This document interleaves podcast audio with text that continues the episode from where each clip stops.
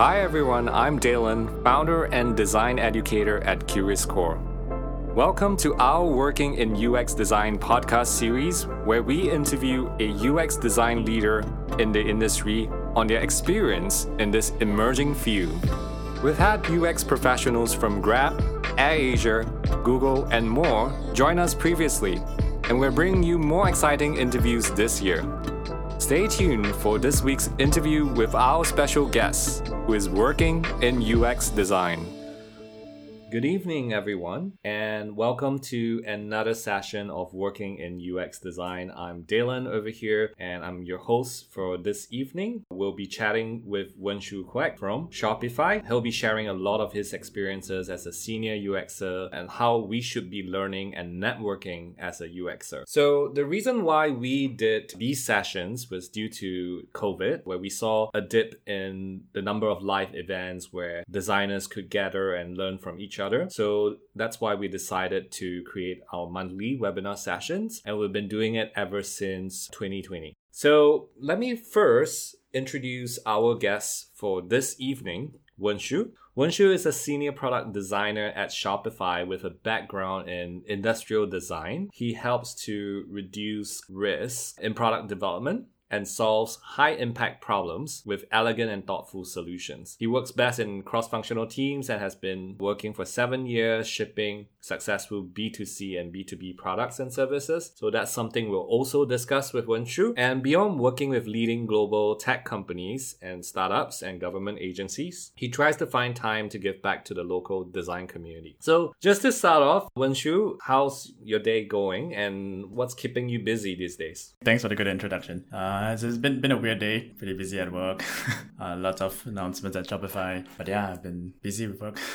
In terms of being busy, I know Shopify is like growing and mm. serving a lot of merchants, and there's like this boom in e commerce right now. Just wondering, can you describe to me like what's your day to day like? So you're familiar with Shopify, we are an e-commerce tool. Like if you want to sell anything online, you can use Shopify to build a store, set up an online store, like sell to customers. So what my team works on is we help Shopify merchants sell on more surfaces, like to sell on Facebook, Instagram, TikTok, Google. So I'm, I'm working with the team that works on that. So it's uh, pretty complex lots of stakeholders. Our typical day is uh, lots of conversations, like working with many different people. That sounds like fun. And I know a lot of my friends who are e commerce entrepreneurs personally, mm. they use Shopify. And we even have a case study about it, about uh, transitioning and replatforming to Shopify from one of our product mentors. What sort of like drives you to wake up every morning and, and do what you do? As a designer, um, one thing that motivates me is the, the idea that I can. I know it sounds a bit cheesy, but like solving problems, right? Um, it's a million different super difficult problems out there. And I think as designers, like we are in, kind of in a very good position to kind of help teams and businesses solve solve these problems, right? Like especially in e-commerce, it's so complex. There's so much complexity, right? Just to sell something, what I got to do every day is look at this complexity and then try to like simplify it for a human on the other end, right? So that's really fun. And it was nice to like work on global products to know that something that you work on, even if it's a small button, right, it might touch like a million different like humans like all around the world. So that's really nice. Yeah, that's really awesome to hear. I see that you work on on both B2B and B2C products. So let's talk a little bit about that. I know you were previously in ThoughtWorks uh, and you work mm on some consumer products, and now you're in Shopify and it's more like B2B because you're serving businesses. mm Can I understand what are some of the things as a practitioner of UX I should be taking note when working on all, all these two different segments? So, one, one thing for me is I think we often talk about how there might be a difference, but in the end of the day, it's actually very similar. You're still like solving user problems, right? Um, the way you approach any design problem like is the same. So I started working on B2C products. I've designed some consumer apps, right? And then after I left consulting, I went to Foodpanda. I worked on the restaurant portal. Then I went to Shopify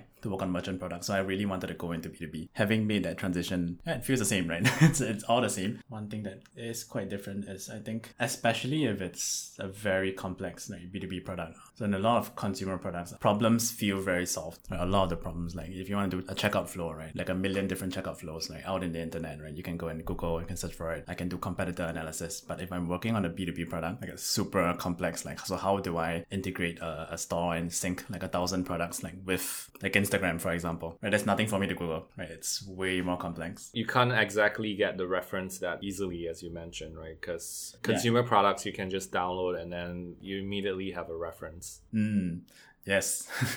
and I would say most B2B products is not as sexy and it's not the trendiest thing to work on. So a, lot of my colleagues and when I talk to like when I advise juniors that, I've met, um, they want to work on B2C, right? It's super exciting. I wanna work on Instagram, I wanna work on the new like Shopee app, right? But yeah, I also think there's a lot of like very rich problems right in the B2B space. Problems that are hidden, maybe super complex, no one wants to care about. But if you're a designer and you want to work on that, right? And uh, I think that's a really nice um, niche.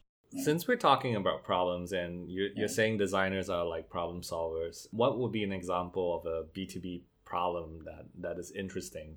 Okay, so one thing that's not so obvious um, with a lot of B2B products, so let's okay, so let's use Foodpanda as an example, right? When you use the Foodpanda app, you open the app and you want to order food, there's a menu, there are like photos, there's a price, right? Like it looks really simple, right? But then behind the scenes, right, there is an entire like super complex tool, right, that a restaurant owner who is often not tech savvy, right, has to set up, right? So one thing I did learn when I was in Foodpanda is like just ordering bubble tea, right? How do you design a way for someone to order bubble tea? Really simple for a consumer, like super complex if you're a restaurant owner, like do I want, how many percent sweetness, right? 50%, 5%, how much sugar, how much, how much ice do I want?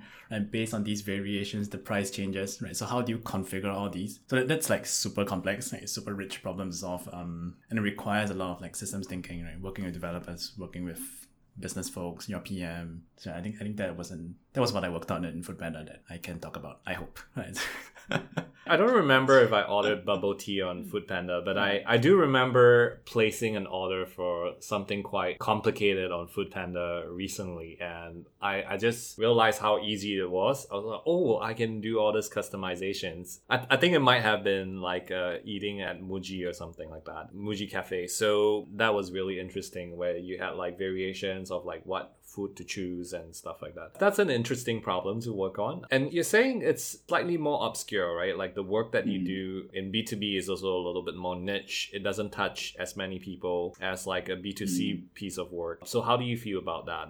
So as I've become more senior, I, I think I, I care less about the number of people I touch, but more like the value that I create, right? So for example, you can like my PM and I once worked on a problem for an internal tool. It's a it's a button, but but that one button like can save the company like six figures, right? Every six months or something like that. So it's nice, like to kind of flip the framing a bit, right? So it's more about impact, right? GMV, how much GMV can I create, or how much money can I save, right? Yeah, I care a lot less these days if I see someone on the train and then oh they're using something I might design. It's like, okay, it's fine. I don't care so much anymore. But So that's nice. I mean, it sounds like you've grown up. It sounds like you're moving from vanity metrics to GMV, as you call it, like gross marginal value, which is actual financial impact based on the products that you or the, the design that ends up in the products. Like, let's talk a little bit about your transition from junior to senior. And earlier you spoke a little bit like juniors are more excited to work on consumer stuff because it touches a lot of people. Now that you're more senior, you're more about like the impact. Can you tell us a little bit more? Yeah, what else has changed?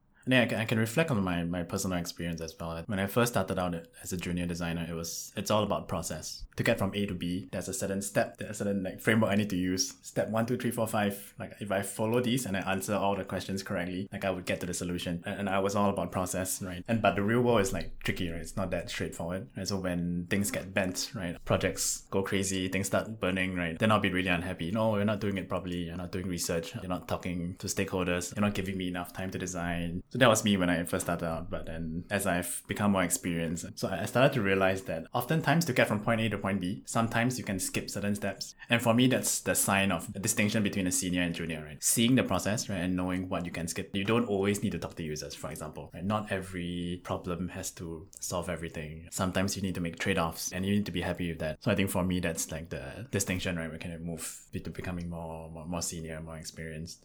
It sounds like you kind of know, like, because you know what you're doing, because you know your tools, you kind of economize the number of steps you take or even be more efficient at what you're doing. efficiency is one thing, but also uh, knowing what steps to skip. right? Uh, sometimes it comes with experience. Like maybe you failed at many different, many many times, right? And then you finally know, okay, you know, yeah. Especially when you work in a product company, um, there is never an ideal project. So be aware right when it's not ideal and accept accept it right? Find ways to adjust the way you work right the methods you use. So i think that's when you start to become a bit more senior and you're able to like roll with the punches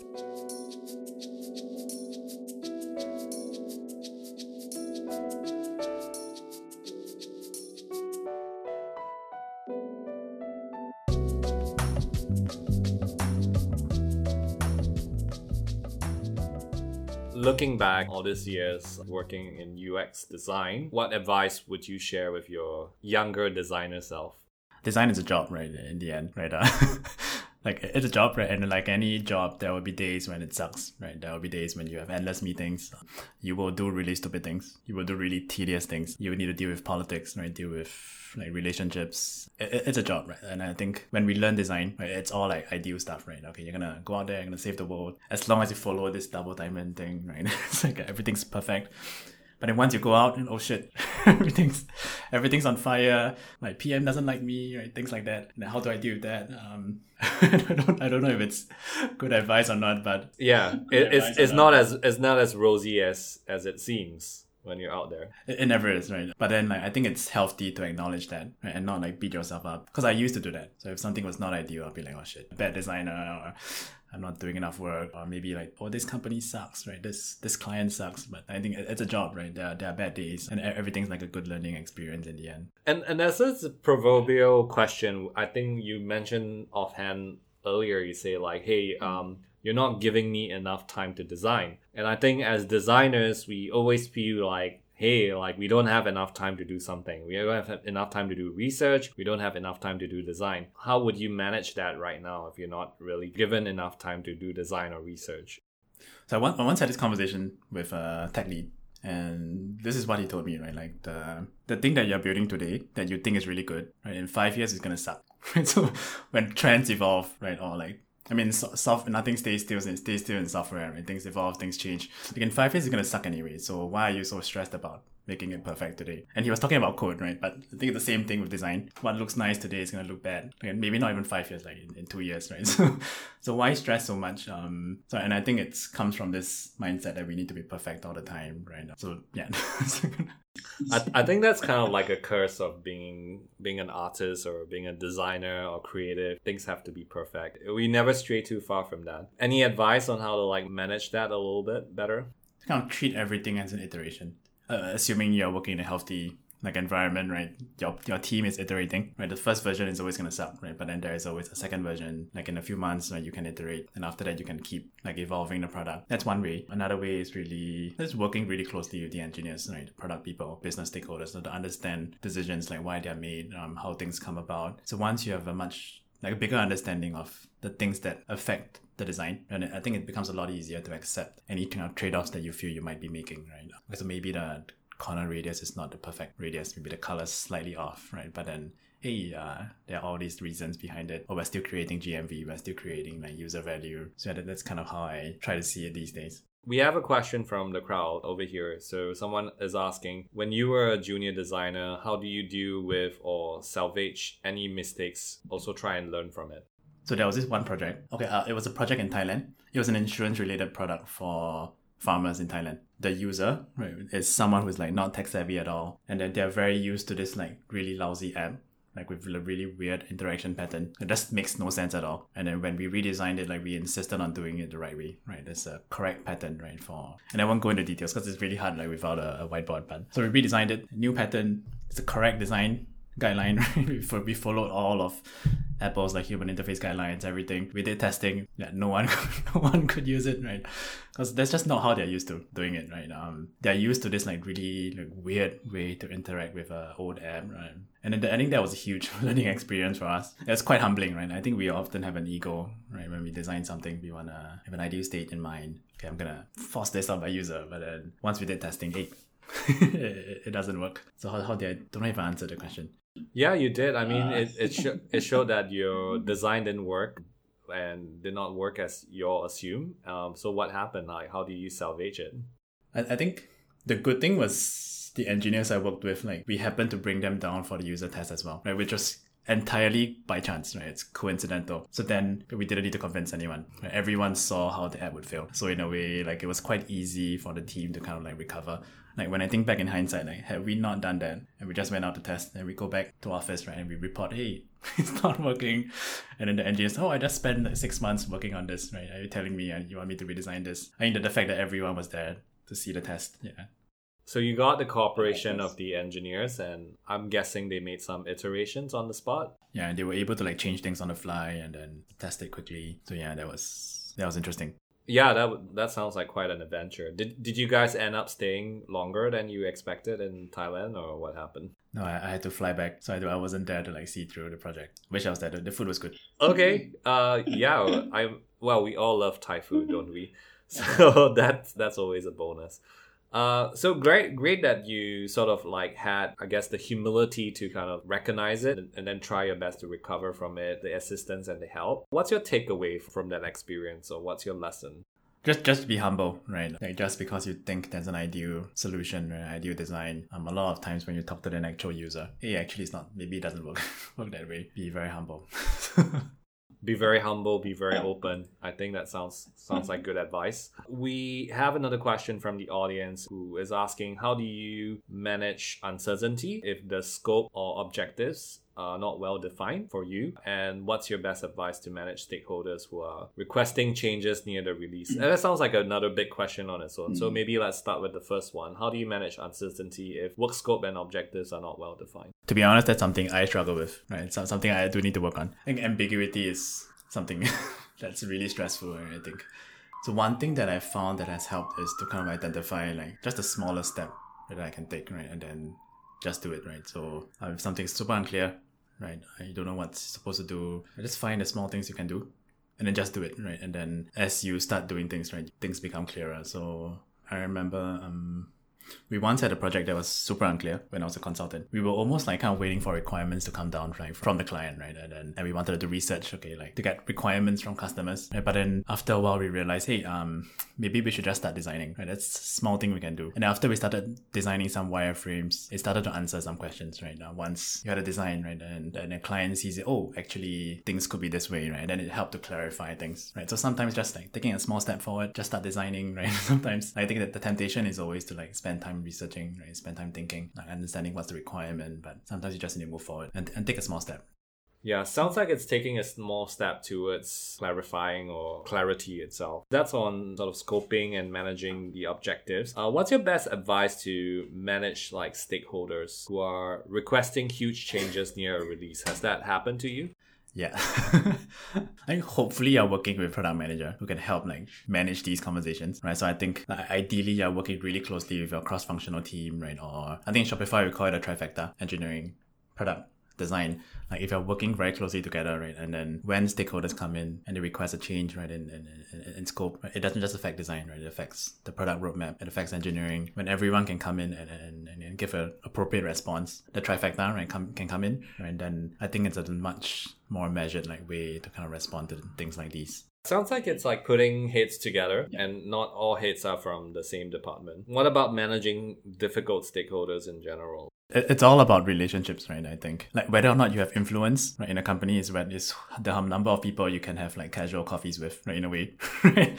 Like if you can just like go to the your business stakeholder and you can just have a coffee chat okay you have influence right? So i think building relationships is really really important right? And it's, it's the things we tend to forget right? Especially when it's remote. Okay i don't need to make friends in office right? I don't need to like talk to people ask them how their day is going. When you build relationships over time there is like more trust right? And then so when difficulty arises things become challenging. I think that you can solve them much easier like when you have a good relationship like with the people you work with I fully agree with that. And I think I've never heard of the metric of number of coffee chats you can have with people as a measure of your influence. But certainly, I think uh, what really has helped when I was working in product management is being able to like take people out for lunch and bring people together, for example. I think that certainly helped a lot. Food and drinks really bring people together.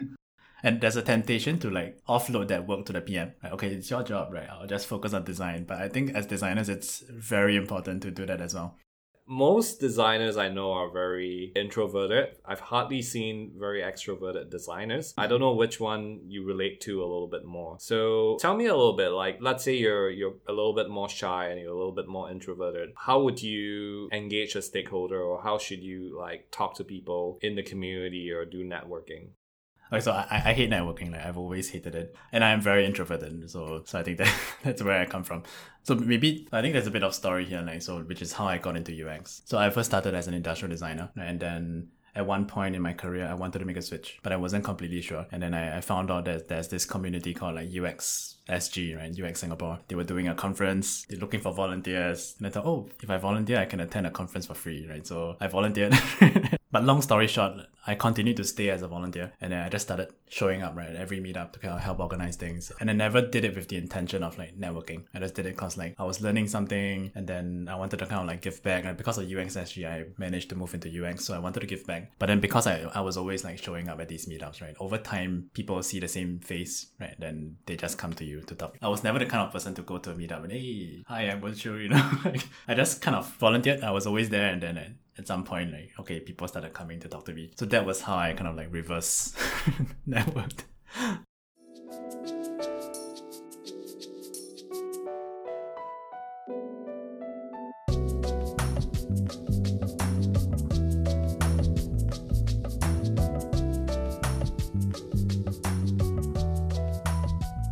And I would tell the audience that I can verify that because I, I seen you in one of those events and that's actually how we met. And you're very, very, very quiet. In fact, you just sat there and listened to everyone talk. I would admit I'm quite a, a, a silent type myself, but you're you're even more silent than me.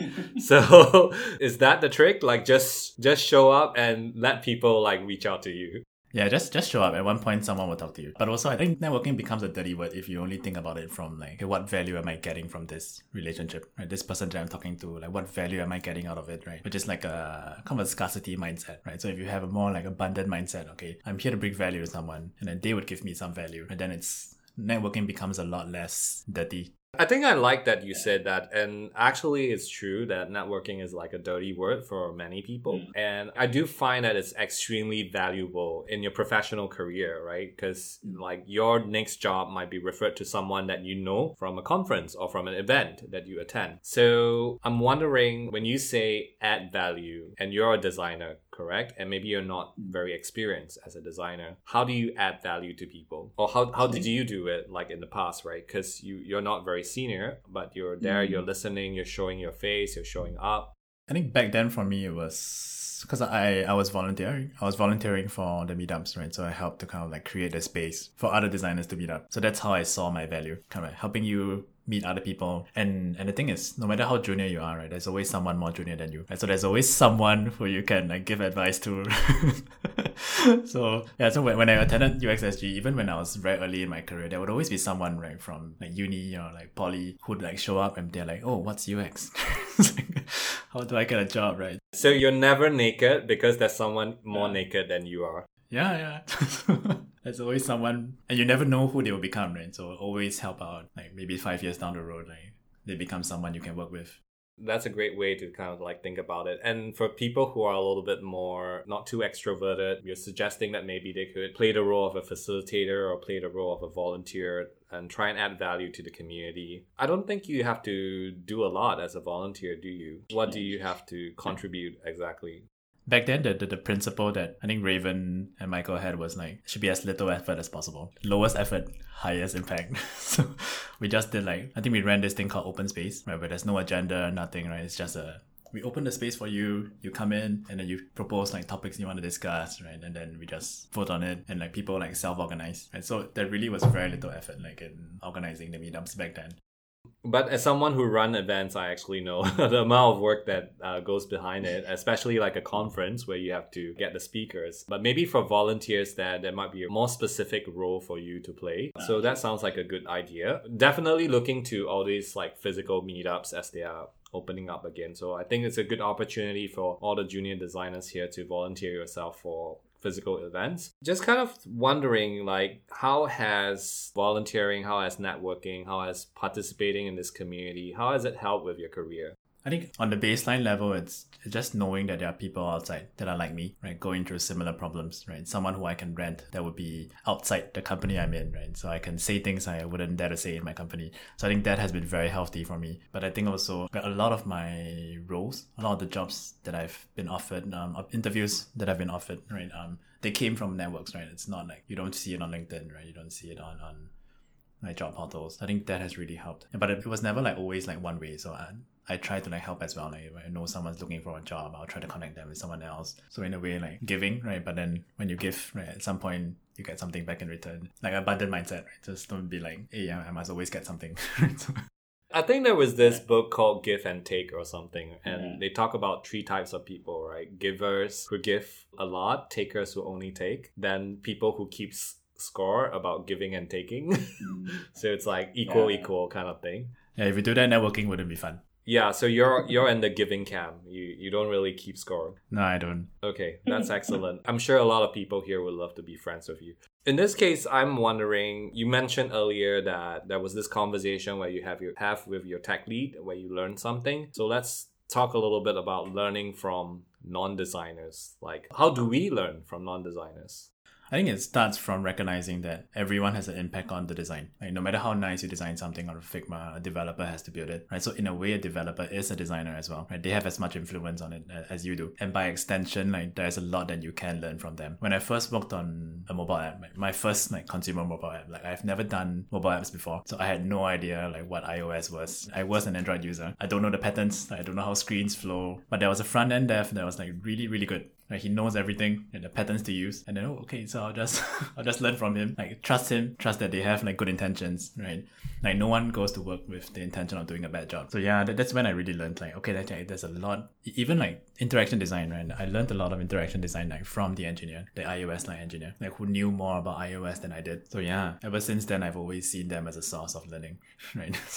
That's excellent. I, I think engineers have a lot to teach us. Even as a product person, I learn from the engineers. I listen to my engineers too. So that is definitely a good source. Um, what about people who are not in the tech industry? Do you learn from them, or is there anything that you learn that you apply back to your work? I think what's interesting is like if you do get a chance to work with like business folks, right? Or like they see things very differently. And because they see things differently, I think it gives you a different lens, right, on, on your work, on the, the product that you're working on. So that, that's something I've learned. Yeah, that's fine. I mean, like, let's take an example, right? You shared something about what you learned from the engineers, and that's like how to design better mobile products, how to use mobile patterns, for example. What can you share that you learned from, say, a business person that you are applying mm. as a UX designer? Like a business person never cares about the aesthetic quality of, of a product, right? It's all about can it convert, right? How much money am I saving here? If I'm taking six months to build this, right, how much money am I losing by, by not by not building this sooner, right? So I think that really helped me understand like the the actual impact of my designs, right? Just talking to them, and, and again, right, building relationships, right? Just meeting them for Korean barbecue if you can, right? it's really learning about that, right? Because they, they are looking at metrics, they look at Excel, Excel sheets, right? Um, I'm so glad I don't have to do that. There's someone to do that for me, right? They, they see things in a completely different way, right? It really helps, and it also helps you build a case, right, for your designs, right? Because when you're presenting to stakeholders, um, you can't talk about design principles, right? Or how nice this design is, right? And the number of users you spoke with, like they don't care, right? Um, like a CEO, for example, cares about the impact. I hear this quite often from more senior design leaders or even more senior designers. It's important for us to justify the impact that we deliver as uh, UX designers. How should someone who's like maybe in their first year as a practitioner, how should they actually learn how to justify their impact more? What books should they read or you know who should they be talking to, for example? I, I don't know about books. I think like relying on your cross-functional peers, right? If you have them, right? Especially the PM. I think the PM is like should be your best friend. You should probably spend more time with your PM than your designer and the other designers in your team. so I mean, a PM is incentivized to like deliver value, right? Like way more than an engineer or a designer. So they're thinking about that like all the time. So I think really leaning on them right, when, when you're new, I, I think that really really helps. But what if your PM is also kind of new? There aren't many experienced PMs, to be honest, in the industry. So if they're kind of new, like what's the next best person?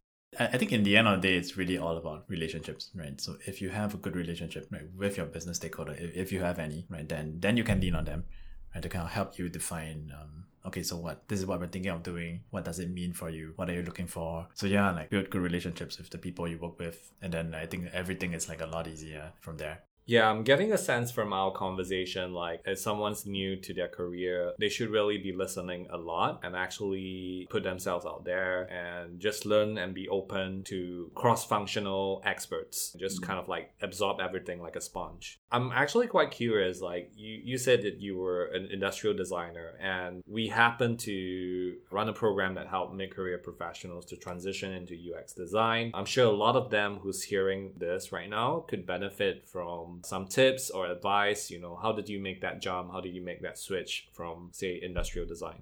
If you're coming from industrial design it's a bit yeah like you're cheating in a way because I think industrial design is basically UX, right? But but in 3D. So like in, in a way, I think like the fundamentals uh, are the same, right? Like the design process, right? The need to do research, like it, it's all the same, right? The difference is the medium, right? Everything is like flat, right? And then there's a flow, right? To your designs, right? Things are less permanent. So these are the things that I had to learn. But I think transitioning from industrial design or any other, if, if you are transitioning from a design field, I think it's a bit easier. Who gave you your first opportunity or how did you manage to obtain your first opportunity to be a UXer?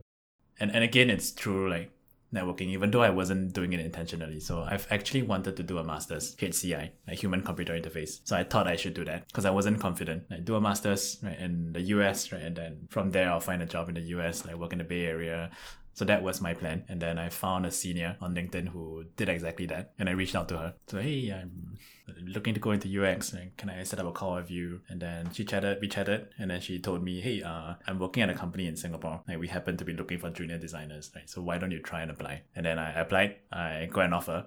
And then she told me, hey, uh, instead of paying money to learn, why don't, why not get paid to learn? And that's how I got into UX.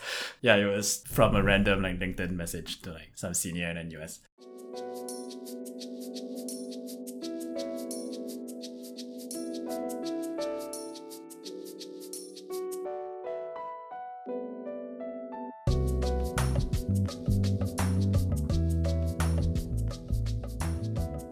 Very, very lucky that you, you got an offer. Because these days it's a lot tougher to enter mm. the industry and it's very, very competitive. But I, I think the principle doesn't change, right? The principle here is like reach out to people, ask for help, talk to them, and something good will happen out of that. Seems like it. And I think most people have a little bit of ego, right? They, they like it when someone goes to them to ask for advice, right? So if you like ping someone on LinkedIn, hey, I'm junior looking for help, like most of the time, like they would say yes, right? unless they're like really busy. Or... I think that's that, and I think that's also like ADP lists, like platforms like ADP lists, mm. where you can ask for help, or there are events you can go to. Even though like UXSG isn't really active right now, there are still like community events like Friends of Figma and all that. So at least in Singapore. So in your own lo- locality, I'm sure there's like local events as well for you to be involved, where people have drinks together. I'm just wondering for your role in Shopify, how did that came about? And again, it's because I know RTT. So, and I think you you know, so we have a mutual friend. So, and again, I, I met her at a meetup, and I believe you were at a meetup as well. It was a product. It wasn't even a design meetup. It was like ProductTank, the, the one in Bali. So, you never know. Like some random person you're speaking with today, like might become your boss like, five years later. so, yeah, so let's talk a little bit about design, right? And you mm-hmm. graduated with first class honors in industrial design from NUS, and I think someone who oh, knows you is cheering you in the chat. I think it's someone from my team. I'm trying to understand, you know, studying design, what are some of the transferable skills to this new discipline called UX? What are you still using today that you learned from your industrial design days? And US industrial design is quite a different, quite a good course. I think uh, what I really use today, I think as a designer, you need to build a vocabulary, right? Like kind of like, I don't know if vocabulary makes sense, like a vocabulary of what good design looks like. Right? And then you do that, like, firstly, by just looking at many different things, right? Online, like on Pinterest, like trying different products, Right? So you have a much better sense of what is good taste, like what works well. But then also it's you learn by doing, right? Try and error. Like in design school, you design school is usually really tough, right? You do a lot of iterations. You don't sleep very much, right? so I remember being in studio, like cutting wood. Yeah, I, I don't know if they still do that today, but um, in year one in NUS industrial design, they would give you a giant block of styrofoam and you need to shave it down into a 10 by 10 by 10 cm like sphere and it has to be perfectly spherical. I don't remember if we were allowed to use a machine. I don't think so. So with like sandpaper and pen knives. And the instructor would like actually measure it with a caliper, right? And if it's off by like just one or two mm, right? He would like pick it up, like throw it on your head, right? And bounce the ball off your head. So character, character building, right? So, and in a way, like today, like if we're designing something, and I think it's the same thing, right? How it's applicable is like when you're designing something, you just keep doing iterations, right? Sometimes you just need to like brute force it, right? Try like 50 different variations, right? And then from that 50, you have one that's interesting. Yeah, something that I learned.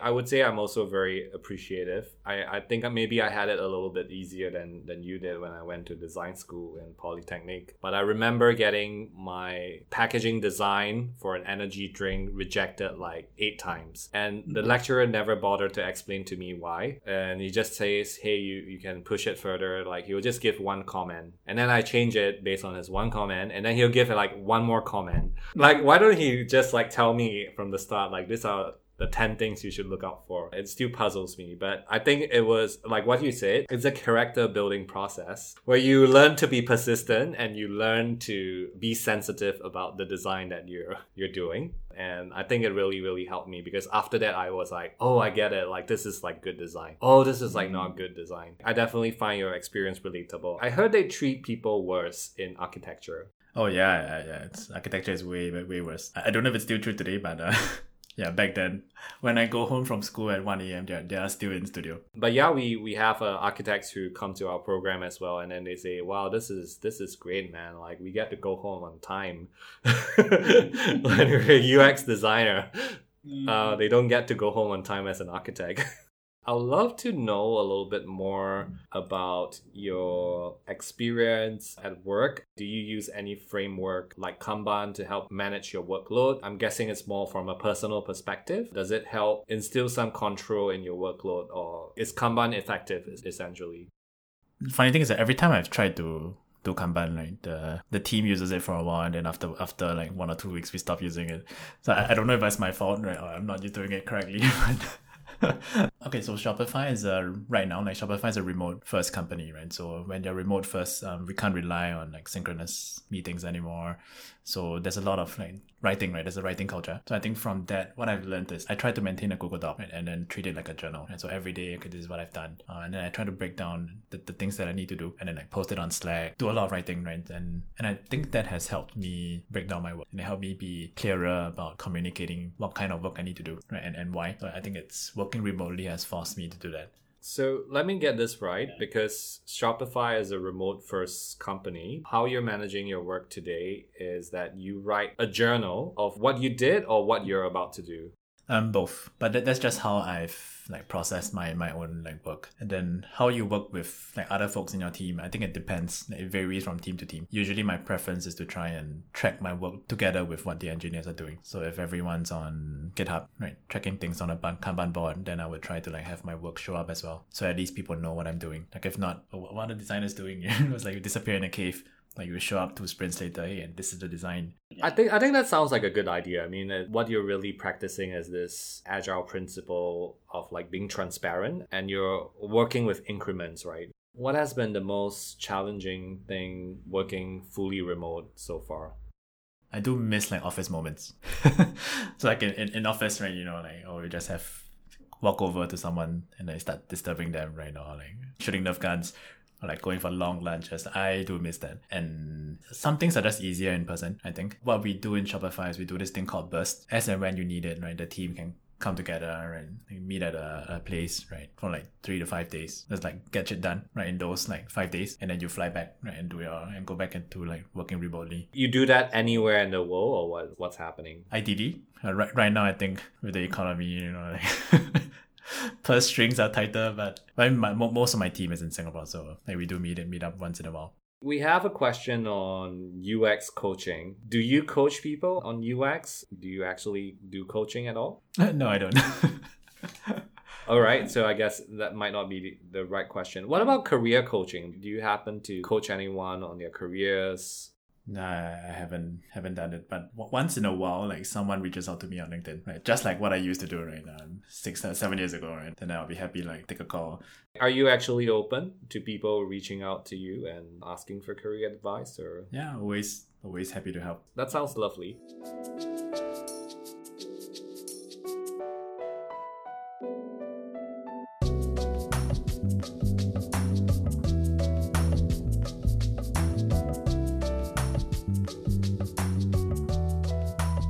I think, as I understand, I mean, career coaching is a little bit different from coaching someone to be a more effective UX designer. I think there's a lot of elements to career coaching, and part of that is helping the person understand what kind of transferable skills that they have. Like someone like Wenshu, who is an industrial designer, has quite a number of transferable skills into this new field, and then working with them to ensure that they position and present their best self. So that's on career coaching, and then like getting someone better as a UX designer, that's usually like working with them and doing it over time and giving them feedback along the way. That's something I've also done. And I would say it really depends on how receptive the person is to your advice as a coach, but also how likely are they able to practice like the ideal state of UX, right? And when we talk about the ideal state, it means like, hey, we have to do it iteratively. Hey, we have to make data driven decisions. And if they're not able to do any of that, then it becomes like very challenging for them to practice proper UX. And I think Aditi, your boss, always has this criticism for working in consulting, which mm-hmm. which she says that yeah, you're only working on the MVP or the prototype type of the product. so how does it feel yeah. like to work in a product company now? I think everything that they say is about about it is true, right? So I think when I was a consultant, I did many different things, a lot of fun projects, but it's very thin. I'm, if I'm lucky, I'm there to like ship the first version of the design, right? So I'm there when the developers are building it, but then once it's released, I'm, I'm not there to see what happens next, right? So, but in a product company, it's, you go really deep right, on one product area, right? The, and the bigger the company, the narrower your scope. But it's nice, like it's nice to like be able to ship something and then be there to like own up to your mistakes, right? Or, or like see the impact, right? At least you get to see like whether your design works works and how it impacts lives. Mm. I, I, think mm. that's what you mentioned as part of waking up every day, right, to solve problems. Yeah. I, I think in consulting, I learned what good looks like, right? Because there's really a very strong focus on, on, on ideal practices, like best practices. So I learned it when I was there. And then going into a product company, it's more about, okay, so how do you now deliver value, right? As cheaply or as quickly as possible. So it's different types of learning, I would say. If I could ask you one more question, and that is to the audience over here? Like, do you have any general advice or tips to help them be a better learner or a better networker as a UXer? I think just put yourself out there, right? So you are never too junior to like help someone. Just like there are always events, like just show up, right? Um, put yourself out there. You don't have to be an extrovert. People will come to you. Right? Um, always be helping people. At one point, someone will help you back. I think that that really helps. Right? And then also like focus on building relationships, right? Especially with non-design peers that you work with, because there is so much learning there that we often miss. Right? We always assume we must learn from designers, right? We must have coaching from other designers, right? Maybe your coach could be a PM. You never know. I'm gonna ask you a fun question. How do you bribe a product manager, and how do you bribe an engineer, and how do you bribe a business person? Like, what what do you use to bribe them? Well, how to bribe? I, I mean, like bribe, and, and I, I say it in a very like joking way. I not I don't mean like actually bribe because that's illegal, but like what what do you bribe them with? Like, what do you do to get into their good books? I think one thing I, I like to do, which is I like to accept compromises, like for now, right? When, when the PM needs to ship something faster, right? and then okay, I'll, I'll be compromising. I'll be like, okay, let's let's do it do it simple. Um, the design will be less perfect, but we ship it out, right? But then by making these compromises, right, later on, like when you need to push something, right, they are more accepting. So in a way, that's kind of how I I I, I do it. Right? What about engineers? I, I think it's the same thing, right? Like when something's really hard to build, can you simplify it? Okay, I'll be like, hmm, okay lah, I'll simplify for you, you know. And then next time if there's something I really want to push, I'll be like, okay, you know. Actually, that's really sound advice. I was I was hoping it it involves something with food or something like that, or coffee, right? As you were saying earlier. Okay, so I I guess the the idea is kind of like to be flexible. What about business people? Is there anything you do to get into their good books? I don't know. I, I guess learn what's important to them, right? And try to help them achieve it. Like especially if the new executive joins a company, right? They need a quick win to, to show their value right? Then like help them solve that quick win, and then that really helps you like be their good books. I mean, it sounds really transactional, but yeah, that, that's how it is sometimes. I, I I think it sounds like you're being a team player, right? Like, hey, you're part of the team too, so you're just like helping them out. Hopefully, someday it comes back, just like you said. so uh, I think we had a wonderful discussion with you this evening, Wenshu, and thank you so much for sharing your experiences uh, live with an audience this evening. Thank you, thank you, Dylan, for having me. For those of you who are listening to this for the first time, I hope you enjoyed the content that we shared here. Do check out our monthly webinar events if you haven't. We do upload all of this on our podcast on Apple and Spotify, as well as on our YouTube channel if you'd like to watch the video. Do check out, if you haven't, our events next month. So if you're not subscribed to our newsletter, please uh, feel free to subscribe. With that, I shall wish everyone a very good evening ahead and a good day ahead if you're dialing from overseas. Hope you learned something today and stay curious. Take care. Bye bye. I hope you enjoyed this episode. If you did, please let me know what you think. Get in touch with me over email at mail at curiouscore.com. I would love to hear from you. Do also check out our previous interviews and other free resources at curiouscore.com. And until next time, I'll see you on the next episode. Take care and keep leaning into change.